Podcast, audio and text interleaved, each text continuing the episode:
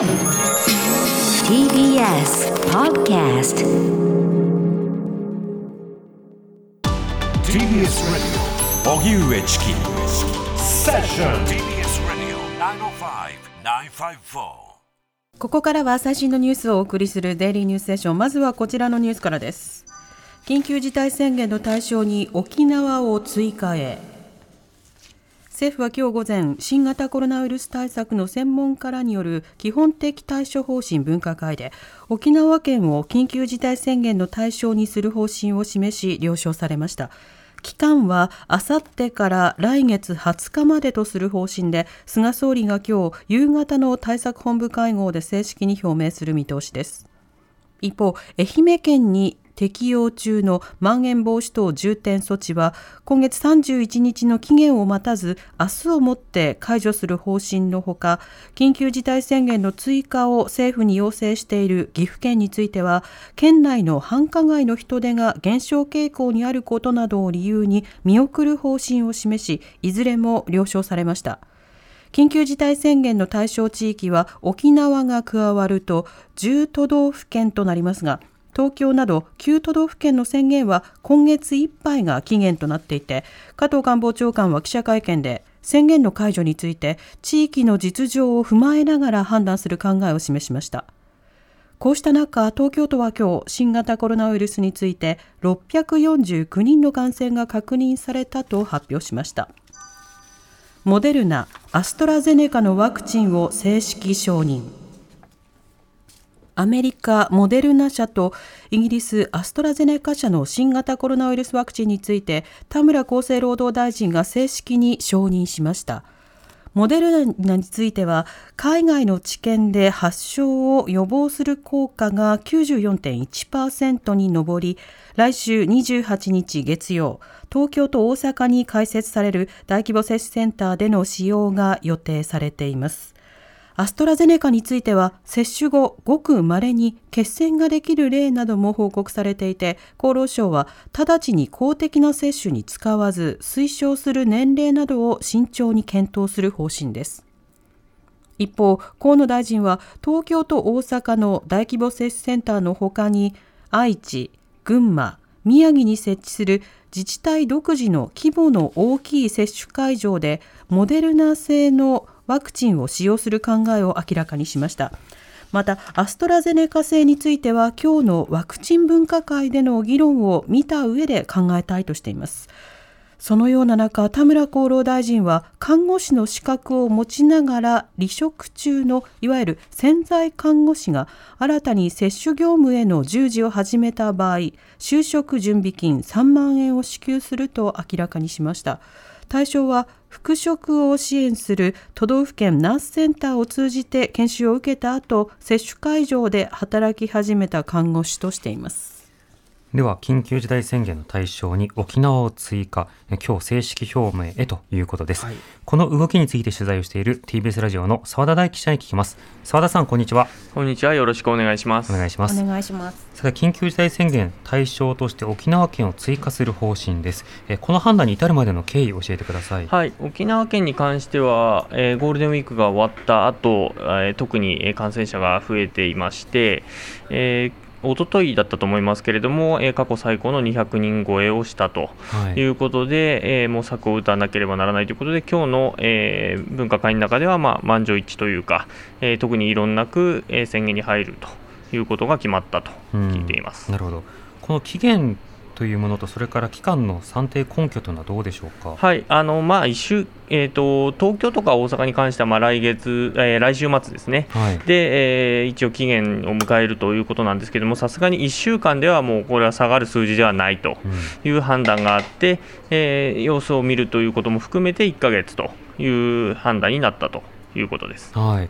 他の地域、解除するのか延長するのか、うん、その議論についてはどうでしょう、はい、今日の分科会の中では、えー、そういった議論は特に出なかったということですが、はい、えー、まあ、参加者に聞くと、まあ、来週で終わるということはないというのがなんとなくのコンセンサスであるという話はしていました。うんなるほど。また、その他の地域、例えば緊急事態宣言への追加要請をしていた岐阜県などの動き、はい、取り扱いはどうでしょうか、はい。えー、とまず、えーと沖縄がまあ緊急事態宣言に入りますけれども、愛媛県が今入って、えー、まん延防止等重点措置に入ってたんだけれども、まあ、感染者が落ち着いたということで、あさってで解除になるということも決まりました。はい、でそれから、えー緊急事態宣言に入れてくれと言っていた岐阜県なんですけれども、うん、岐阜県に関してはいろいろな要素があって基本的には愛知の感染者とリンクしているという話。それからあの先ほどもありましたようにその、えー、繁華街での、えー、人出が減ってきている。そして岐阜県は、えー、病床の使用率が非常に高いんだけれども基本的には感染者が全員病床あの入院するという対応を取っているということで、えー、あのその選別をしっかりしている都道府県とはまたちょっと別な数値の見方をしなければいけないのではないかという話が今日出たそうで、えー、その結果、え岐阜は今回は入れないという結論になったということです。それはあの自宅療養であるとか、ホテル療養などの、うんはい、え別のあの、まあ、ある種余地や余白がまだあるというふうに見込まれたということまあ、そうですね、病床の逼迫自体がある程度その、例えば軽症者とか無症状者に対しては入院しないという策を取ることによって、是正できるであろうという判断をしたということだと思います。なるほどした中のこの後の政府の動きは今日どうなるんでしょうか？はい、今日この後午後6時から、えー、政府の対策本部が開かれまして、えー、沖縄県を緊急事態宣言の対象地域にすること、それから愛媛県をまん延防止等重点措置の、えー、対象からまあ外すということが正式に決まります。うんなるほど。またその後、会見や発表の仕方というのはどうですか、はい、今のところ会見は予定されていないので、また官邸のエントランスでぶら下がりをするという形式になると思います。うんなるほどそうしますと、まあ、どんな質問が飛ぶのか、どれぐらいそれに答えるのかということにはなるわけですね。まあ、そうですね特に来週で、えー、東京とか大阪を対象に出されている緊急事態宣言の、まあ、期限を迎えるということですので、そちらのこと、それからオリンピック等にもついても、まあ、質問が集まるのではないかと見られています。うん今の専門家から今日も京都であれですかあのオリンピック・パラリンピックについては、うん、特に発信はなかったんでしょうか、えー、っとですね、まあ、会の中では特にはなかったようなんですけれども、終わった後に出席者の一人は、まあ、緊急事態宣言が出ている状況では、オリンピックはすべきではないと、個人的な意見だとはしながらも、そういった発言は出ています。うんなるほど、そうした個人の意見とはいえ、同時に専門家の意見でもあるので、そうしたその意見を踏まえてどうするのか、あるいはそういった意見を政府はこう吸い上げる仕組みが今はないのかということも、はい、そうですね、あのそれ金曜、えー、金曜じゃないです、水曜日のあのアドバイザリーボードの時にも、その参加者に聞いてみたんですけれども、はい、やはりオフィシャルな形では、えー、そういったアプローチはないという話はしていました。で先ほど、えー、尾身、えー、会長も、えー、厚生労働委員会の中で同様の発言をしていました、うん、オフィシャルにはないということは、非公式にはどうなのみたいに聞かれている場合もあるんですかね、まあ、個人的にいくつか聞かれているという話はしてましたけれども、えー、例えば総理とか担当大臣から直接的に言われたということではなくて、えー、このポイントについてはどう思いますかぐらいな感じで聞かれていたと。いうことは話してますね、だからオフィシャルでちゃんとはされていない、それは分科会に対してもないという話は聞いています。なるほど。また、緊急事態宣言、あの今月末の期限、延長かどうかという話については、はい、まあ、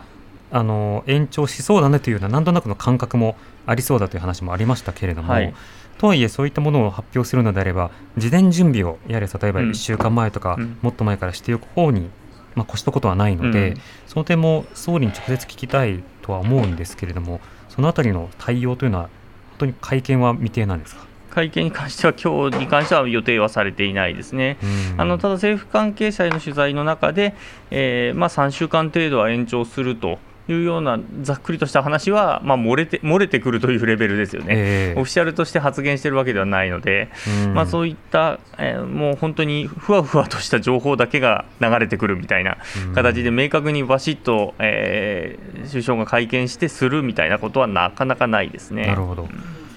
またあのそれからモデルナ社とアストロゼネカ社の新型コロナワクチンについて、はい、厚生労働省が承認ということなんですけれども、はい、今後のじ、えー、実際の接種に向けての流れはどうですか、はい、はい、モデルナのワクチンに関しては、もうかなりの量確保されていて、えー、来週月曜日から始まるその大阪と東京の大規模接種センター、1日、えー、東京だと5000人、大阪だと2500人をまずスタートとするということですけれども、そちらで、はい、えー、接種するものがモデルナのワクチンになるということはもう決まっています。うんなるほど。あの5000人、2500人あの、はい、一見多そうに見えるわけですが、はい、当然ながらそれだけではあの7月末とかいろいろ定めている期限には間に合わないですよね。ねはい、まあ、当初は、えーと、東京に関しては1日5000人、えー、大阪が2500人ということでスタートすることなんですけれども、まあ、ゆくゆくは東京は1万人、大阪5000人にしていくということで、まあ、徐々にペースアップをしたいということのようです。うん、なるほどまたそれに足るあのリソースが確保されているのかであるとか、しっかりと流通が確保されるかなど、あと予約センターも含めて課題はいろいろありますね。そうですね。予約はあの適当な数字を入れてもできるというようなことを、えー、朝日新聞、日経新聞等々が書いたりとかしてましたので、はい、まあ、そういったところの問題をクリアできているのかどうかとかっていうのもありますね。わかりました。澤田さんありがとうございました。はい失礼しました。ありがとうございました。TBS ラジオの澤田大記者でした